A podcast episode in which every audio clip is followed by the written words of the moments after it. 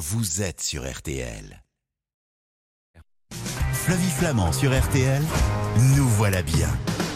Nous mangeons de plus en plus de poissons et ce malgré des prix à la hausse, notamment pour le saumon dont l'étiquette a augmenté de 25% en un an. Alors si cette surconsommation a un impact sur les stocks et sur l'environnement marin, qu'en est-il de la qualité sanitaire de nos poissons? Saumon, cabillaud, thon, comment bien les choisir? C'est l'enquête de la semaine on se croyait à l'abri des bisphénols. Interdit en France dans les biberons et les autres contenants alimentaires, le bisphénol A, le plus toxique, ne l'est pas toujours au niveau européen. Et on en trouve dans les produits de notre consommation courante. Alors, quelle est la liste des produits à éviter? C'est la question de la semaine. Raffiné, bon marché, bourré d'oméga 3, hyper salé parfois, le hareng est un poisson injustement oublié. Mais nous, on l'adore en salade avec des patates tièdes. Sa chair, finement iodée, se prête à de multiples associations en cuisine. Alors, comment redonner au hareng ses lettres de noblesse? Ce sont les recettes de la semaine.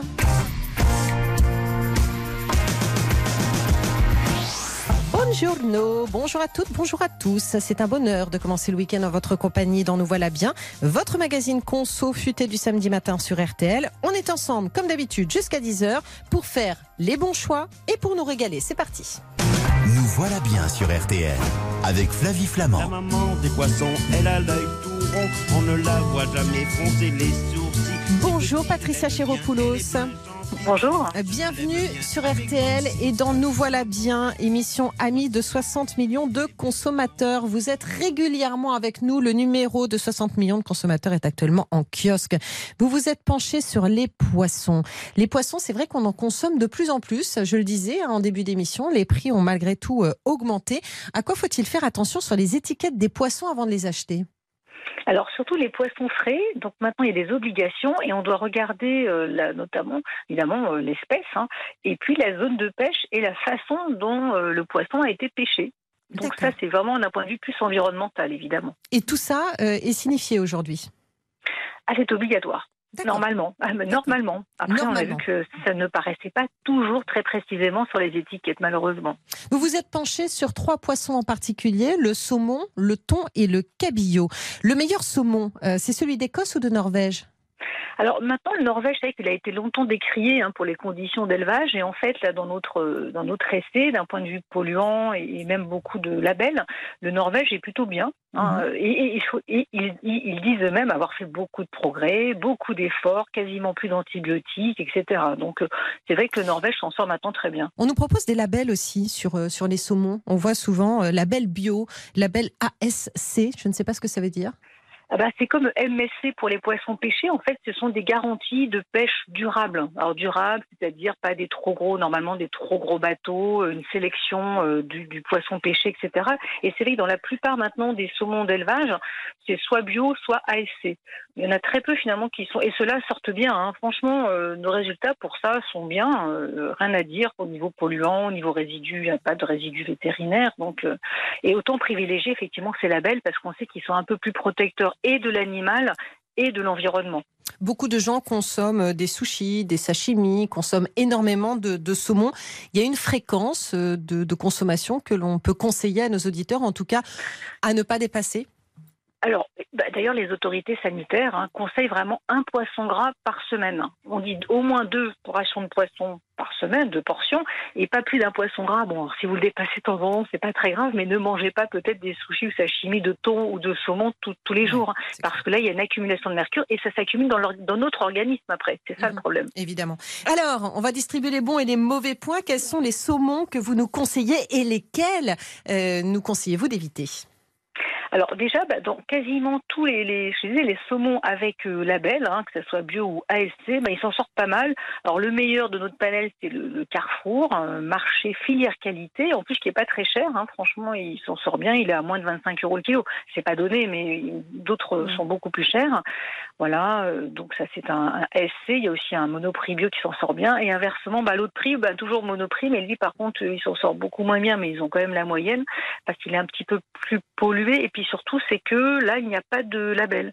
Et donc, nous avons pénalisé aussi cet aspect-là. Donc, ceux qui n'affichent pas de label, ben, on, on se dit c'est dommage parce qu'il y en a plein qui en affichent et ils sont un petit peu mieux pour ça. Très bien, ça c'est noté.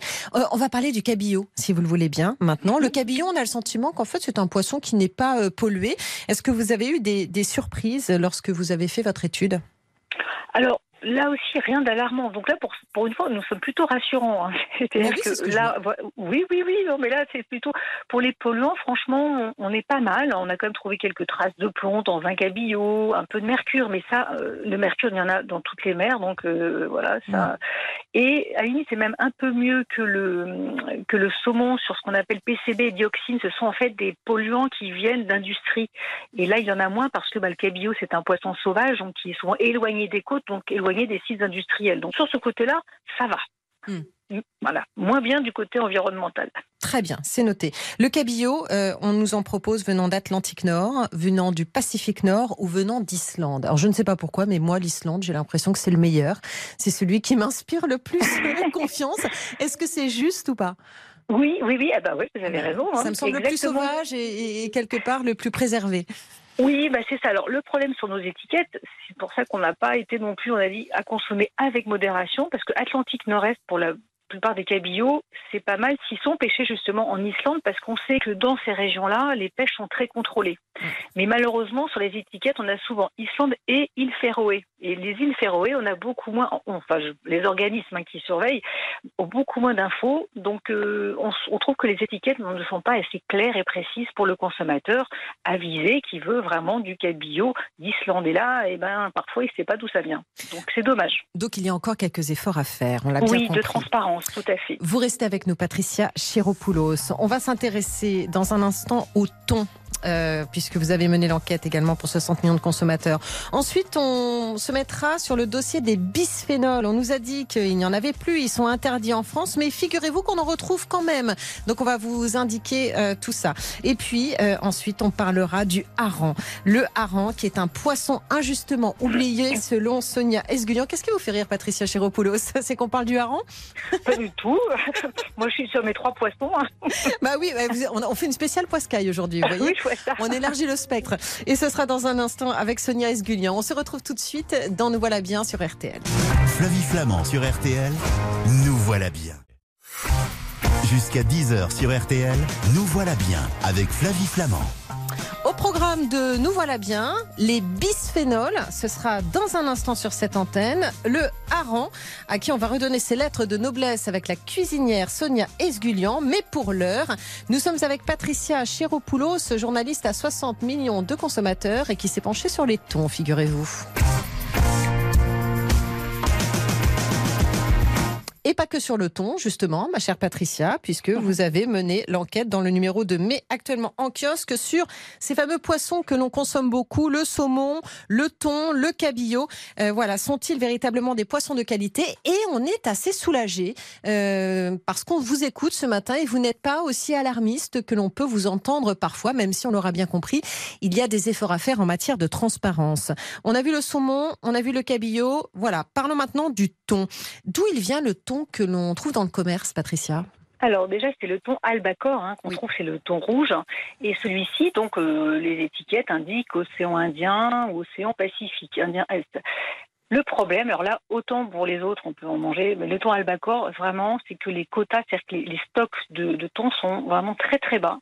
Et surtout, c'est que dans ces zones-là, euh, elles sont, ils sont aussi pêchés selon des techniques qui sont euh, bah, très, in, très invasives, ce sont euh, très destructrices aussi de la biodiversité, ce sont les scènes, ce sont les chaluts. Mmh. Donc voilà, donc tout ça c'est indiqué hein, sur les étiquettes. Et, et on va dire que notre message, c'est vraiment autant pour le reste, allez-y, mais là, limitez vraiment le thon albacore. Et si on veut du thon, il y a d'autres thons, comme le thon gerbon, par exemple. Hein. Mais celui-ci, il est, il est en grande fragilité et on continue quand même à le trouver sur les étals, évidemment. Mais il faut vraiment manger le moins possible. D'accord, le moins possible de thon et surtout le moins possible de thon albacore, on l'aura compris. Voilà. Est-ce que vous pouvez nous conseiller une ou deux marques néanmoins?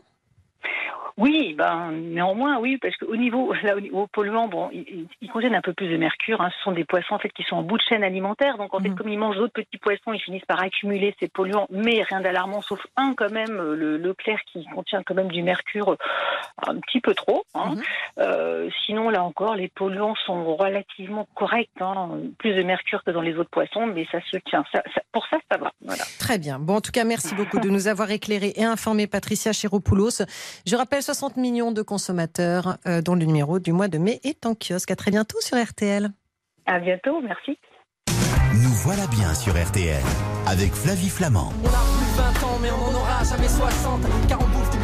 Bonjour Fabienne Malesson. Bonjour. On trouve le magazine Que choisir euh, en kiosque actuellement. Vous y êtes journaliste et vous avez mené l'enquête sur les bisphénols. C'est quoi le fameux bisphénol A qui est censé être interdit en France?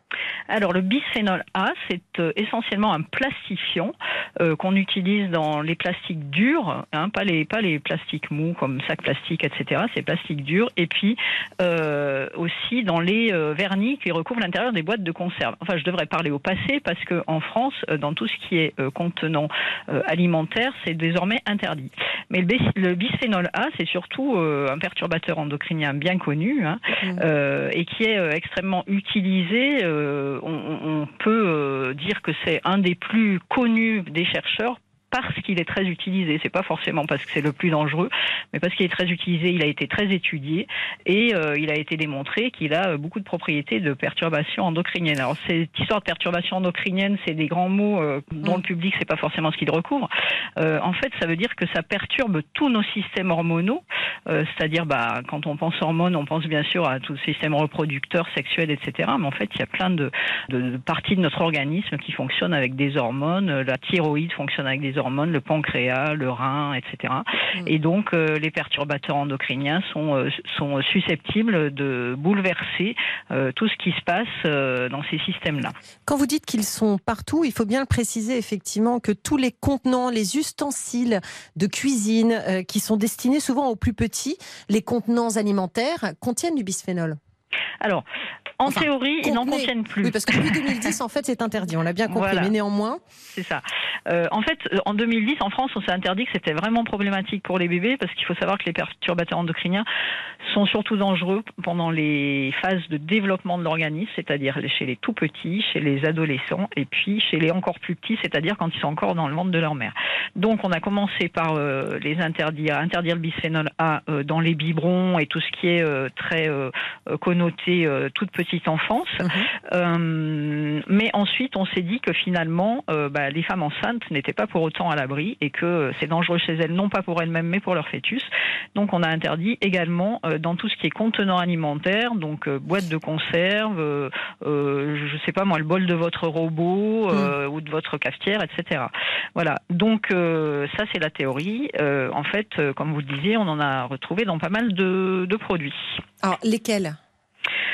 Alors, on a testé euh, 14 euh, gourdes, des, des gourdes vraiment connotées enfants, hein, avec des, des petits dessins roses et tout ça dessus, euh, avec la taille aussi qui va avec, et les petites tasses, vous savez, qui ont un petit bec euh, Oui. qui permettent aux, aux bébés qui commencent à être autonomes de boire tout seul.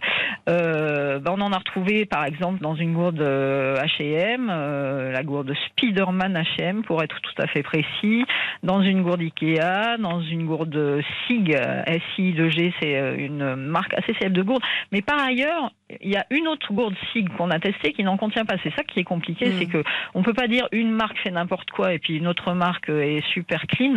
Euh, en fait, euh, ça dépend vraiment des, des modèles.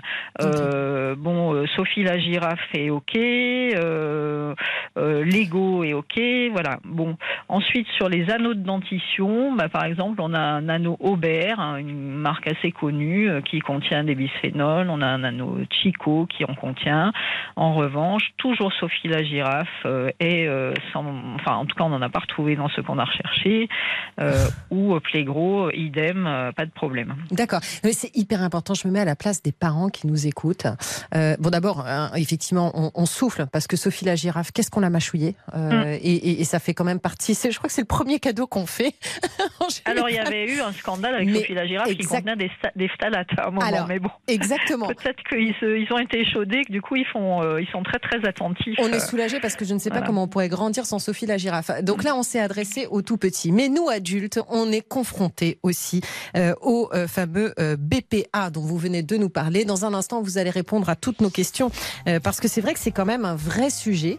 on a le sentiment que l'Union européenne ne prend pas cette menace au sérieux et vous allez pouvoir nous expliquer ce que vous avez constaté en menant l'enquête pour que choisir. On se retrouve dans un instant pour la suite de Nous voilà bien. Nous voilà bien sur RTL avec Flavie Flamand.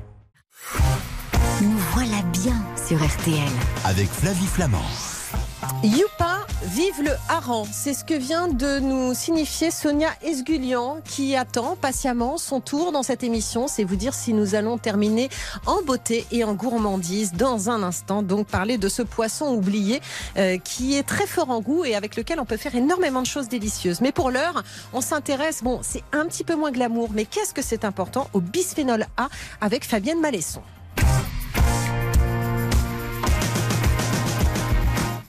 Fabienne Malesson, vous travaillez pour Que Choisir. Vous avez mené l'enquête sur ces perturbateurs endocriniens euh, qui sont normalement interdits en France depuis 2010. Vous avez mené l'enquête et on se rend compte que il y a toujours du bisphénol A dans certains produits de notre quotidien ou alors euh, des euh, comment dire des matières apparentées qui sont forcément dangereuses aussi pour notre santé.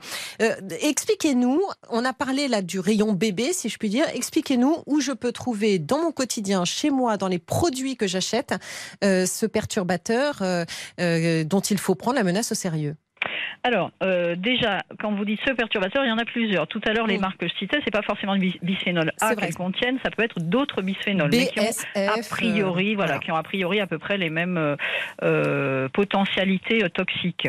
Euh, et dans, dans, les dans les produits pour tout un chacun, bah, c'est essentiellement dans les conserves et les canettes qu'on en retrouve parce que ça sert à, à, à, solidifier, si je puis dire, le vernis qui protège l'aliment du du métal euh, de la boîte. Donc, raison de plus pour acheter des, des sodas, des boissons en bouteille voilà, ou pas acheter de soda du tout, ça peut être aussi une option. On est d'accord.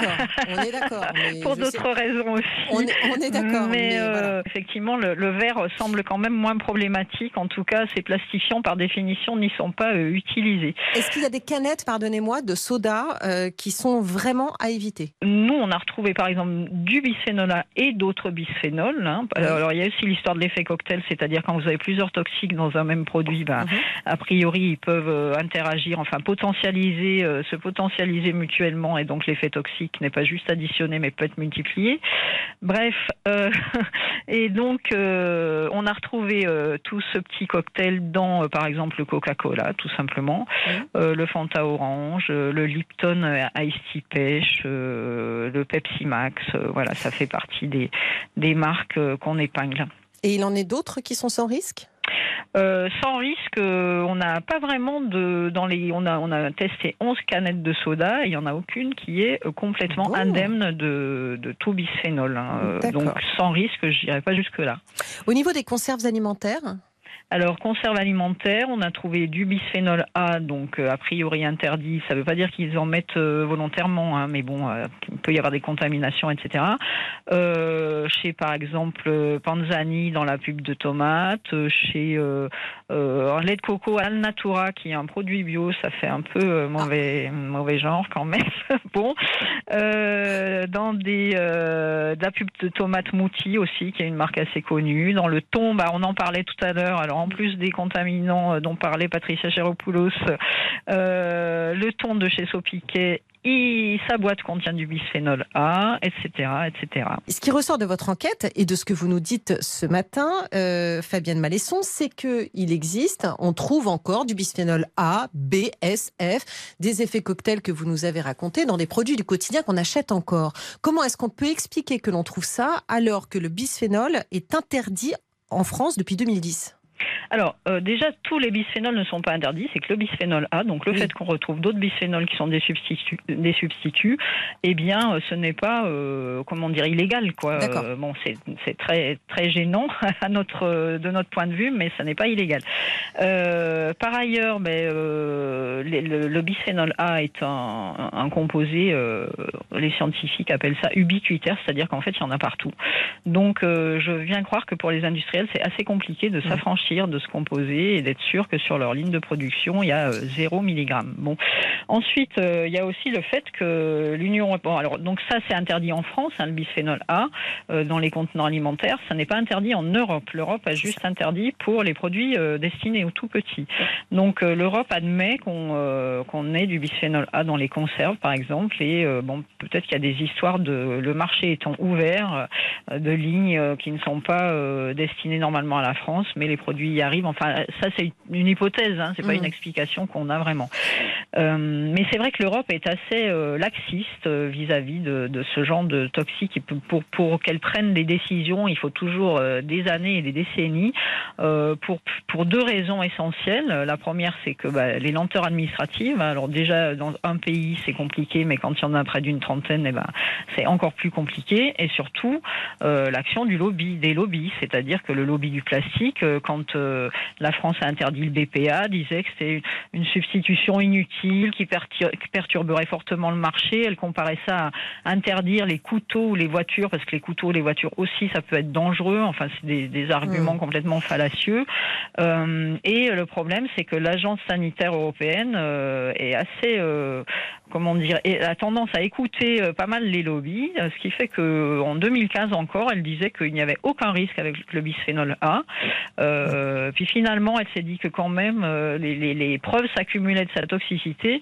Et dernièrement, elle a proposé de, de diviser par 20 000 la dose journalière admissible dans les produits euh, destinés aux consommateurs. Donc, euh, revirement quand même assez spectaculaire. En tout cas, euh, nous, on l'aura bien compris grâce à vous. on peut lutter contre cette présence de bisphénol, peut-être en bannissant les, contenants conserves et, les contenants plastiques. C'est ce qui sera bah, déjà une, une, bonne étape. Tout à fait. Et en plus, on peut réutiliser le verre et on peut le recycler. Merci beaucoup, Fabienne Malesson. Je rappelle que l'on retrouve le magazine Que choisir dans tous les kiosques. Voilà, le numéro de mai est disponible. À bientôt sur RTL. Merci, au revoir Fabienne. Nous voilà bien sur RTL avec Flavie Flamand. Et depuis le hareng sort sec, sec, sec. Bonjour ma chère Sonia Esgulian. Bonjour Flavie. Il y a toujours des titres incroyables de musique. Oui, bah oui. Alors ça, vous savez que ces titres, on les doit à Julien Bonneau, qui est le producteur de cette émission. C'est vous dire si le samedi soir, ça doit être la rumba chez lui. Hein.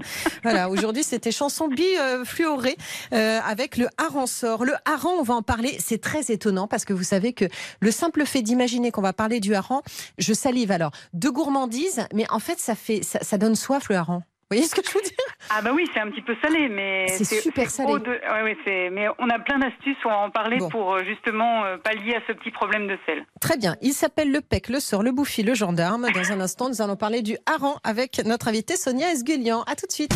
Flavie Flamand sur RTL, nous voilà bien. Jusqu'à 10h sur RTL, nous voilà bien avec Flavie Flamand. Elle est cuisinière, elle est auteure, elle est journaliste. Son dernier livre s'appelle Le goût de l'imprévu. C'est comme ça qu'elle est, euh, la cuisine de Sonia Esgulian. Vous pouvez le retrouver aux éditions Flammarion. Avec Sonia, ce matin, nous vous parlons du hareng.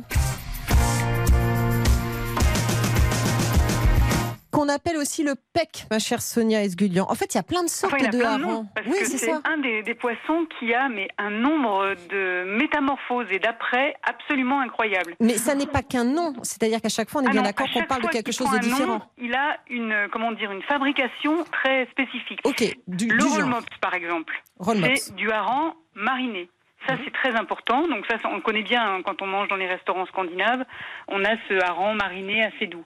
Le hareng sort, c'est quand il est fumé. Alors en général, le, hareng, donc il est bleu quand euh, il est nature, et quand il va être fumé, il prend une couleur jaune. Donc on le voit très souvent sur les étals euh, des poissonniers. C'est un hareng donc qui est sec avec cette couleur jaune, et c'est ça qu'on appelle le hareng sort. C'est lui qu'on appelle le gendarme aussi? Oui, pourquoi? Bah Parce qu'il est raide un petit peu au garde à vous, donc c'est pour ça que.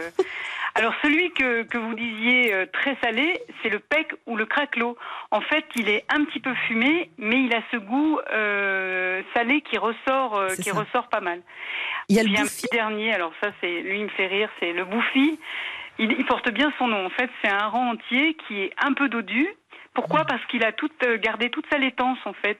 Et donc il est, il est fumé entier dans des grands fours à bois à l'ancienne. Et on va le trouver euh, bah, plutôt dans des maisons un peu d'excellence, par exemple la maison JC David, qu'on peut trouver en supermarché. Moi je le trouve très facilement par exemple chez Monoprix. Le hareng c'est bon marché? Ah oui, alors c'est parmi les poissons, là franchement, non seulement c'est bon marché, mais c'est surtout un poisson qui ne qui, qui n'a pas de problème de, de pêche durable. Ah ben, en fait, on en parlait en début d'émission avec Patricia Chiropoulos. Euh, ah mais non, mais là c'est le poisson, on peut y aller sans aucun problème. C'est vraiment le poisson qu'on peut utiliser. Alors souvent les gens disent oui, mais c'est un poisson, on n'a pas trop d'idées pour le cuisiner. Mais je comprends absolument pas quel est le problème parce que justement, comme on l'a, on peut l'avoir frais. Alors moi, je le trouve rarement à Lyon euh, sur les étals frais on le trouve plus facilement, euh, on va dire, dans le nord de la France. Hein. Il faut, faut, quand même être, euh, euh, comment dire, raisonnable sur ce sujet. On, on, le trouve plus facilement sec, fumé et autres quand on n'est pas au bord de la mer et quand on n'est pas à Dunkerque, par exemple. Ok, j'ai compris. Mais est-ce qu'on peut le manger cru si on le ah bah, trouve euh, sur... Euh, alors pourquoi pas Parce que s'il est ultra frais, euh, vous savez, un poisson, on le lève, on le... sa chair est délicieuse. Hein. Il n'est ni salé et il n'a pas un goût fort quand il est, il est cru. Pourquoi on l'a pourquoi on l'a fumé ce poisson? C'est parce que c'était vraiment un poisson qui était appelé à être une marchandise commerciale de grande valeur et il fallait absolument le conserver très très longtemps. Donc c'est la raison pour laquelle il a été fumé salé pour, euh, pour être transporté. Mais le poisson, euh, le hareng euh, frais, c'est délicieux hein, sur, sur les étals. Si vous le trouvez, vous pouvez y aller. Oui, c'est vrai qu'on ne précise pas toujours, mais c'est comme le fromage à pâte cuite. Hein. en fait, à chaque fois, ce sont des denrées qui permettaient d'être transportées en bateau et de traverser les mers, les océans. et c'est ainsi qu'on se retrouve parfois avec des spécialités qui nous viennent. Et c'est vrai que le hareng, on pense tout de suite au nord hein, et au pays nordiques. Le hareng, en plus, il avait quelque chose de, très particulier, c'est que c'était un poisson qui avait énormément d'atouts nutritionnels.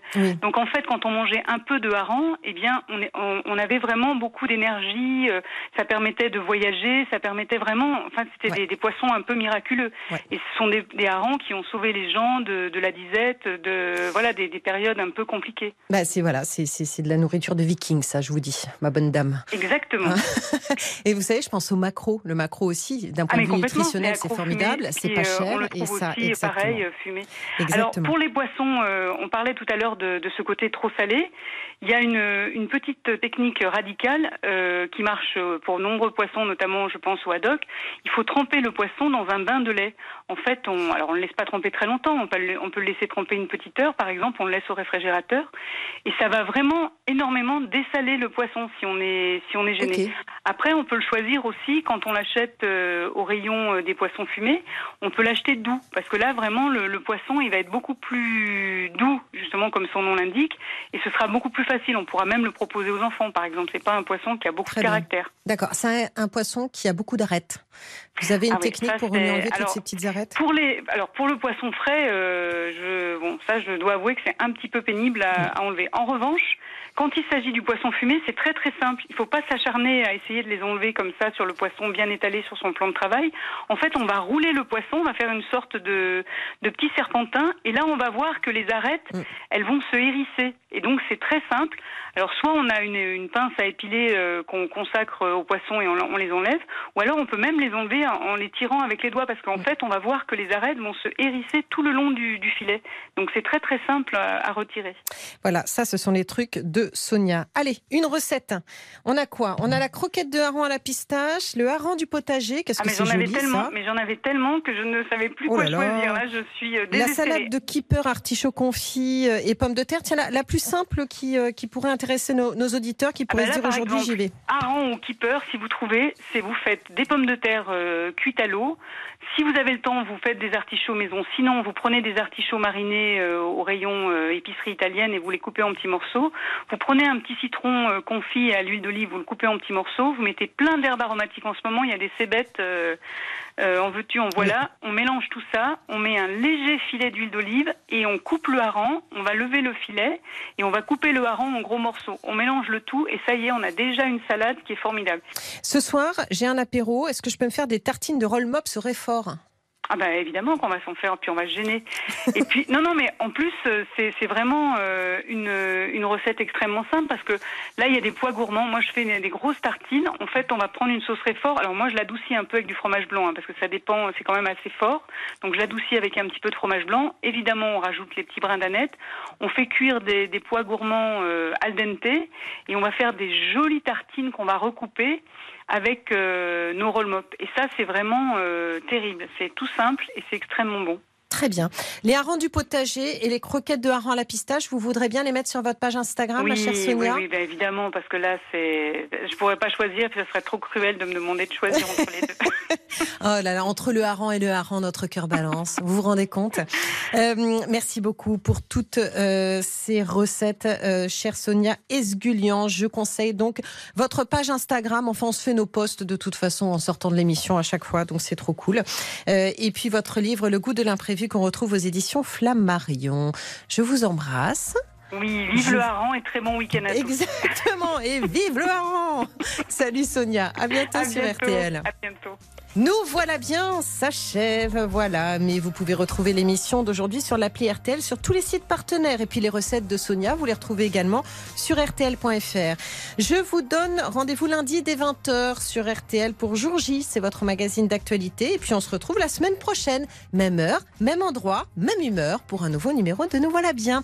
Je vous souhaite un très bon week-end à l'écoute d'RTL. Je vous embrasse bien fort. Et on rejoint tout de suite Jean-Michel Zeka. Salut Jean-Michel. Mais salut Flavie. Alors aujourd'hui, on va fêter la Saint-Honoré. Exactement, et voire même le Saint-Honoré, qui est quand même dans le top 5 des euh, pâtisseries préférées des Français. On va vous en parler dans cette émission avec les copains, et je vous expliquerai d'où vient le mot copain aussi, tant qu'on y est. Ok, eh ben on vous retrouve avec vos mitrons juste après le journal. À tout de suite, Exactement, à tout de suite.